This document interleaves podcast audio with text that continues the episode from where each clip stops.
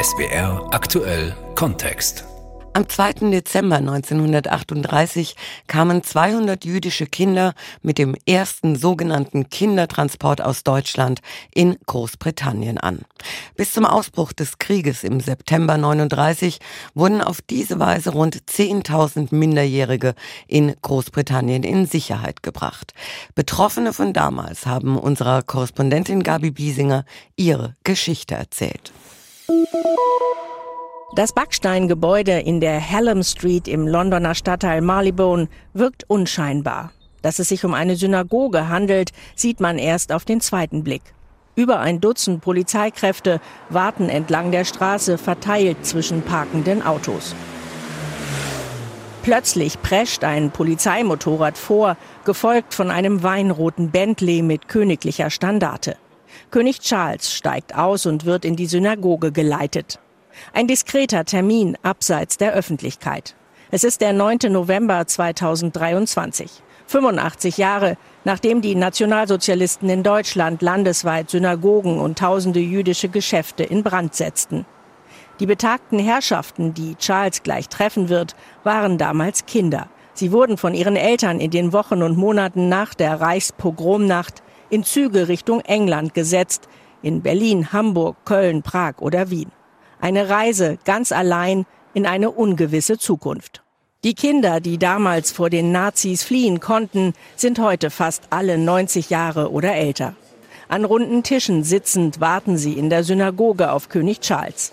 Als er schließlich kommt, begrüßt Rabbi Ephraim Mervis seine Majestät. Eine kleine Tafel wird enthüllt, die später an den Besuch des Königs erinnern soll. Charles setzt sich an einen der runden Tische und beginnt im Blitzlichtgewitter ein Gespräch mit Kurt Marx. Der kam als 13-Jähriger in einem Zug aus Köln und erzählt dem König von einem Film über sich und seine geretteten Klassenkameraden.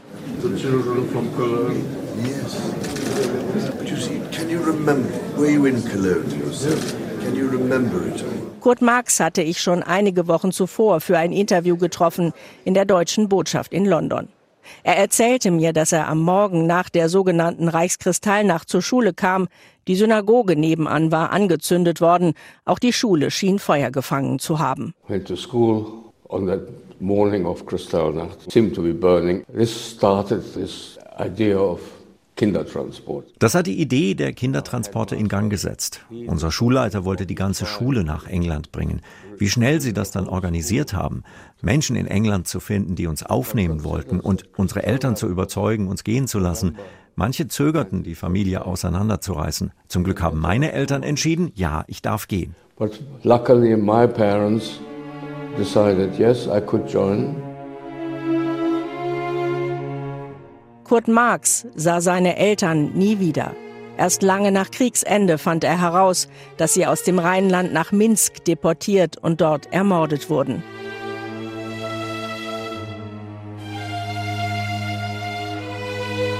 Sechs Tage nach der Pogromnacht wandte sich eine Initiative aus jüdischen Vertretern und Quäkern unter Führung von Otto Schiff, dem Gründer des Jewish Refugee Committees, an den britischen Premierminister Neville Chamberlain.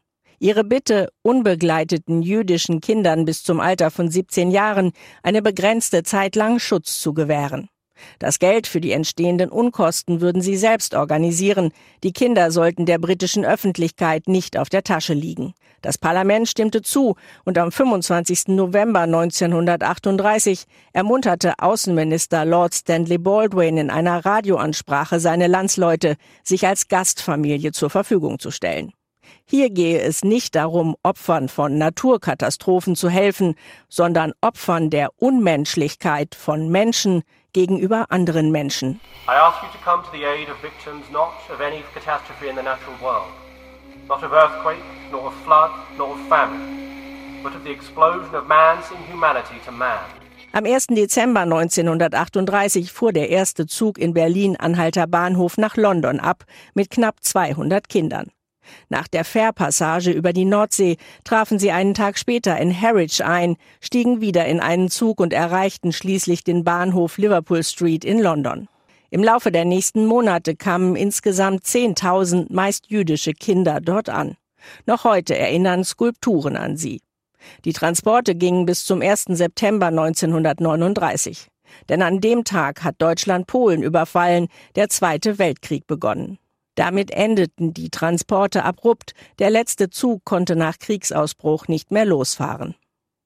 Der Historiker Tony Kushner beschäftigt sich an der Universität in Southampton mit jüdischer Migrationsgeschichte. Ihm ist wichtig zu betonen, dass die Kindertransporte keine Regierungsinitiative waren, sondern privat organisiert. Familien, die Kinder aufnehmen wollten, mussten erst einmal Geld aufbringen.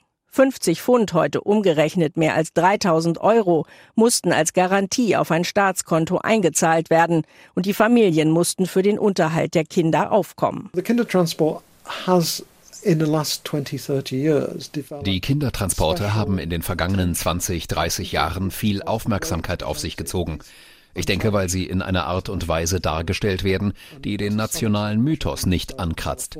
Die meisten Geretteten sind gerne ein Teil davon. Sie zeigen ihre Dankbarkeit.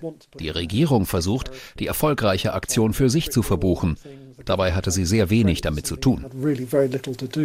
Im britischen Unterhaus hängt eine Tafel, die an die Rettung der Kinder erinnert und dem Parlament Dank dafür ausspricht. Man möchte es gerne so sehen, dass die Briten alles richtig gemacht haben. Die Kindertransporte vor Beginn des Krieges, die Befreiung des Konzentrationslagers Bergen-Belsen am Ende. Großbritanniens Handeln in den 1930er Jahren und während des Krieges wird gefeiert, so dass es in eine positive nationale Erzählung passt. Rund 10.000 Kinder wurden durch die Kindertransporte gerettet. Eine beachtliche, aber doch kleine Zahl gemessen an den 1,5 Millionen Kindern, die im Holocaust von den Nationalsozialisten ermordet wurden. Und viele der geretteten Kinder sahen ihre Familien nie wieder, weil diese ebenfalls ermordet wurden. Warum haben die Briten damals nur Kindern die Einreise erlaubt? War das falsch? Die Regierung zu jener Zeit habe diese Zwickmühle durchaus erkannt, erläutert Tony Kushner. In der Parlamentsdebatte sagte Innenminister Sir Hall, das wird ein furchtbares Dilemma für die Eltern sein. Und natürlich stellt sich die Frage, warum nur die Kinder? Aus Sicht der Regierung stellten Erwachsene schlicht eine andere Art von Bedrohung dar. Man konnte das der Öffentlichkeit schlechter verkaufen. Die bewegenden Fotos von Kindern mit Teddybären und Puppen bei ihrer Ankunft hätten mit erwachsenen Männern nicht funktioniert. Und die, die sich bereit erklärten, Kinder aufzunehmen, hatten auch nicht immer nur die besten Absichten. Auch darüber wird nicht so gerne öffentlich diskutiert. The children are treated in a huge variety of ways and I think that reflects that, you know, unlike today where there is much more Es gab ja keine Überprüfung, ob die Pflegefamilien geeignet waren, sich um Kinder zu kümmern, wie das heute der Fall wäre. Manche sind in liebevollen Haushalten gelandet, andere wurden ausgebeutet, wie Bedienstete. Es gab sexuellen Missbrauch, Ausnutzung der Verletzlichkeit. Das war gar nicht so selten. Und es ist sehr belastend, manche dieser Schilderungen zu lesen. Es gab Versuche, die Kinder vom jüdischen Glauben abzubringen.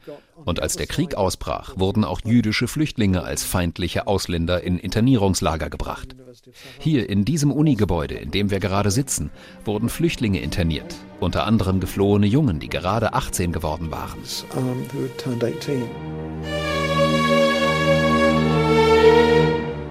In der deutsch-britischen Erinnerungskultur spielen die Kindertransporte immer wieder eine zentrale Rolle, im Sinne eines positiv verbindenden Elements. König Charles besuchte bei seiner Deutschlandreise im März 2023 das Kindertransportdenkmal Der letzte Abschied in Hamburg. Einen Monat zuvor hatte die deutsche Bundestagspräsidentin Bärbel Baas in London an einem Denkmal, das die Ankunft heißt, einige Kinder getroffen, wie die rund 90-jährigen Damen und Herren sich selbst immer noch nennen. Das Denkmal des Künstlers Frank Meisler an der Liverpool Street Station, das Bronzestatuen von fünf Kindern mit Koffern und Teddys zeigt, wurde 2006 auf Initiative des damaligen Thronfolgers Charles errichtet. Bundestagspräsidentin Baas beugte sich zu Rollstühlen hinab und schüttelte Hände. Hello. Nice to meet you. Nice to meet you. This is Ingeborg Hamilton. Ingeborg Hamilton. Who was a Kinder. Hello. That's right. Nice to meet you. Pleasure. Baas dankte Großbritannien, dass das Land damals rund 10.000 Minderjährige aufnahm. Gedenkminute aber auch für die vielen Kinder und ihre Familien, die getötet wurden. wenn man aus Deutschland kommt, aus dem Land der Täter. Es berührt mich wirklich sehr, dass ich heute zwischen ihnen stehen darf und dass wir gemeinsam an diese ganz, ganz vielen Kinder denken. Beim Mittagessen kam die Bundestagspräsidentin unter anderem mit Kurt Marx ins Gespräch und erinnert sich später im ARD-Interview daran, wie er sie beeindruckt hatte. Einer dieser Überlebenden, der 97-jährige Herr, hat mir dann ganz stolz erzählt, dass seine Familie seit über 500 Jahren in Köln gelebt hat. Also auch diese Verbindung zu Deutschland immer noch trotz allem, was passiert ist, dass ihre Eltern oder ihre Familien ermordet wurden von, von Deutschen, von Nazis, dass äh, sie trotzdem mit Stolz auf ihre alte Heimat blicken, das ist schon sehr, sehr beeindruckend. Also es bleibt auch nicht einfach nur so hängen, sondern das sind wichtige Geschichten. Und wir diskutieren ja auch immer darüber, wie wir Erinnerungskultur aufrechthalten. Also wie können wir diese Geschichten weitererzählen, wenn diese Überlebenden nicht mehr da sind. Am besten lässt sich die Geschichte der Kindertransporte über historische Helden erzählen. Und solch eine Heldengeschichte kommt jetzt ins Kino. In dem biografischen Film One Life wird dem britischen Börsenmakler Nicholas Winton ein Denkmal gesetzt mit Hollywood-Legende Anthony Hopkins in der Hauptrolle. Auch Winton initiierte Kindertransporte und rettete so 669 Kindern aus der Tschechoslowakei das Leben. Mit Helfern in Prag und großer Hartnäckigkeit überwand er zahlreiche Verwaltungshürden in Großbritannien, um insgesamt acht erfolgreiche Zugfahrten nach London zu organisieren. Öffentlich bekannt wird die Geschichte von Nicholas Winton erst 1988 durch die BBC-Fernsehsendung That's Life. Der damals 78-jährige Winton war in die Sendung eingeladen und wird damit überrascht, dass man von seiner erst kürzlich aufgetauchten Liste geretteter Kinder Vera Diamond, inzwischen Vera Gissing, ausfindig gemacht habe. Moderatorin Esther Ranson erklärt, sie sitzt direkt neben ihnen. This is Vera Diamond, now Vera Gissing. We did find her name on his list. Vera Gissing is with us here tonight. Hello, Vera. And uh, I should tell you that you are actually sitting next to Nicholas Winton. Eine Umarmung und Winton tupft sich mit einem Taschentuch gerührt die Augen.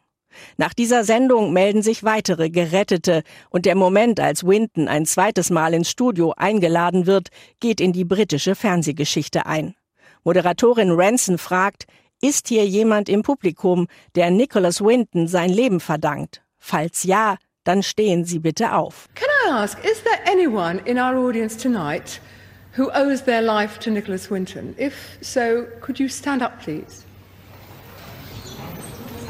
Das gesamte Publikum stand auf. Branson dankte Winton im Namen aller. On behalf of all of them, thank you very much indeed. Winton pflegte in den folgenden Jahren regelmäßigen Kontakt mit den von ihm Geretteten und ihren Familien. Er erhielt unzählige Auszeichnungen und Ehrungen, auch für sein weitergehendes wohltätiges Engagement. Nicholas Winton starb 2015 im Alter von 106 Jahren. Der Historiker Tony Kushner findet es nachvollziehbar, Winton zum Helden der Rettungserzählung zu machen, auch wenn das nur ein Teil der Wahrheit sei. You need to sort of create